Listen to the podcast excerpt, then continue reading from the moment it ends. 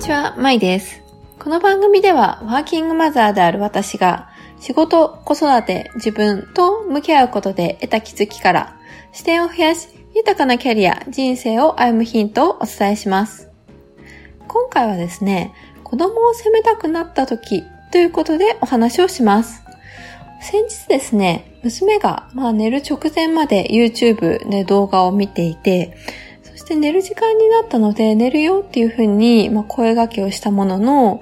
まだまだずっと動画を見ていたいっていうふうに泣いていて、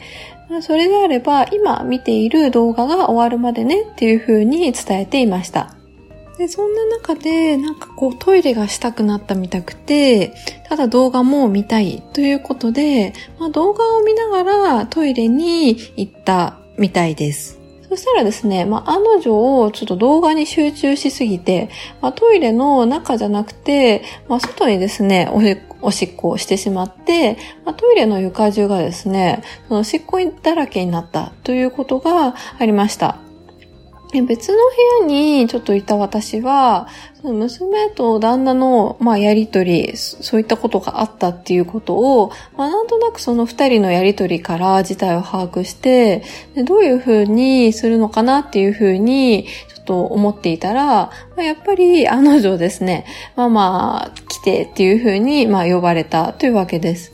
で、今になってこの時のその呼ばれた時の気持ちを振り返ると、寝る前にトイレ掃除か、めんどくさいな、眠いな、なんでこんな時間に、みたいな風に、私の心の中では思っていて、で、その呼ばれた瞬間に、やっぱりその娘が動画を見ながらトイレをしているから、そもそもこんなことになったんだとか、動画を見ながらトイレしている、娘が悪いし、そもそも寝る時間になってまで動画を見ているのも悪い。もっとそもそも言えば、その動画、YouTube で動画を見るっていうのは、やらなきゃいけないこと、例えばご飯を食べたりとか、お風呂をしたりとか、寝る支度をちゃんと終わってからやっていることが前提で、動画を見ようねって約束してたよなっていう風な、いろんな気持ちが湧いてきて、で、娘を、責めてしまうっていうような気持ちから、やらないといけないことをやってからって、言ったでしょっていう風に、やらないんだったら、ちゃんとそのトイレとか支度とか寝る準備できないんだったら動画はダメだよっていう風に、案の定ですね、それも娘に怒ってしまいました。で、その後も、ちょっとそのトイレ掃除をしながらも、イライラしてた私だったんですけれども、次の日になって冷静に考えたときに、私は娘になんて声掛けをしてあげられればよかったんだろうなっていうふうに、改めて振り返ってました。で、その時はですね、娘を責めて怒ってしまったんですけれども、そもそも私にも悪かったなっていうところはなかったか。怒ることで何を伝えたくて、逆に怒らずしてでも伝えられたことはなかったか。でもう一回同じ場面があるとしたら、次はどんな行動を取ろうか。そもそも本来娘とのコミュニケーションで、その目的、コミュニケーション先にあるものは何だろうかっていうふうに、いろいろ振り返っていたときに、一番そもそもその私の中にあった問題っていうのは、ちゃんとその自分の心の声っていうのを私自身が受け止めきれてなかったことっていうのが、やっぱり大きくあるなっていうふうに感じます。例えば、その、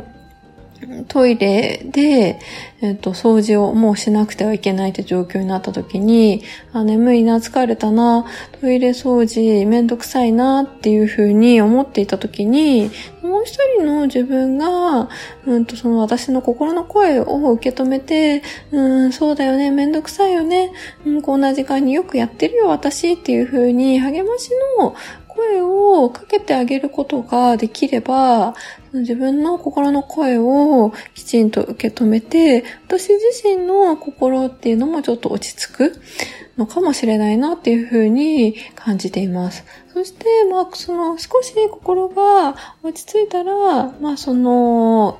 刺激に対する反応っていうんですかね。今で言うとトイレでお漏らしをした娘に対して反射的に怒るっていう風な反応をするんじゃなくて、今後、例えば今の場合であれば、娘が成長していく中で、長期的な視点に立った時に、何が大切なんだろうっていう、本質的な問題っていうのを考えて、一番娘に伝えたいことは何かっていう風に考えてみる。例えば、怒られるから YouTube を見ながらトイレするっていうことがダメなんじゃなくて、そもそも何がダメなのか。今の場合で言えば、例えば、一つあるとすれば、その行動によって、家じゃなくて、例えば外、出先であれば、他の人がトイレを使うときに汚れていたらどんな気持ちになるだろうか。トイレをそもそも使えなくなるかもしれないということはあり得るだろうかっていった、そういったことを考えるっていうことが、大切なのかなって思ったときに、娘になんて声掛けをすればいいかなというふうに考えていました。で、そういうふうに振り返ったときに、YouTube 見ながらのトイレがダメっていうふうに、決めつけて怒るんじゃなくって、娘自身に、例えば YouTube を見ながらトイレすることについて、どういうふうに思うっていうふうに聞いてみる。娘自身が、考えてみる機会が提供できるっていうことができると良かったのかなっていうふうに最終的には振り返ったりしていました。やっぱり、娘に限らずですけれども、例えば相手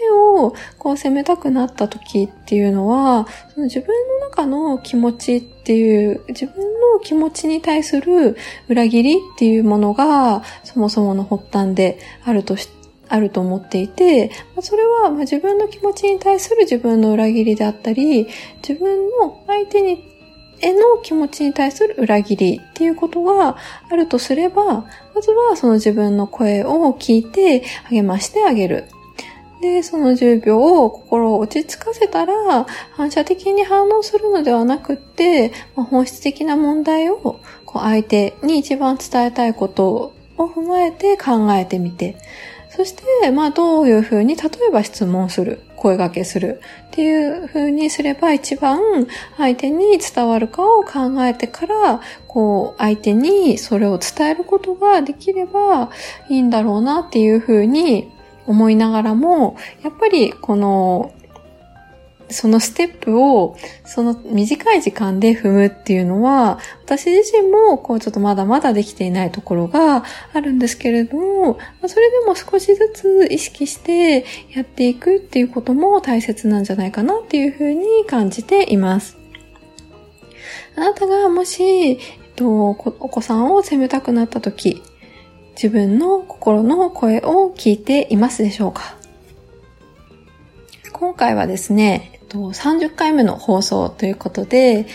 少しずつでも続けて来られたということで、嬉しく思っています。今後ともぜひよろしくお願いします。それではですね、本日も最後までお聞きいただきましてありがとうございました。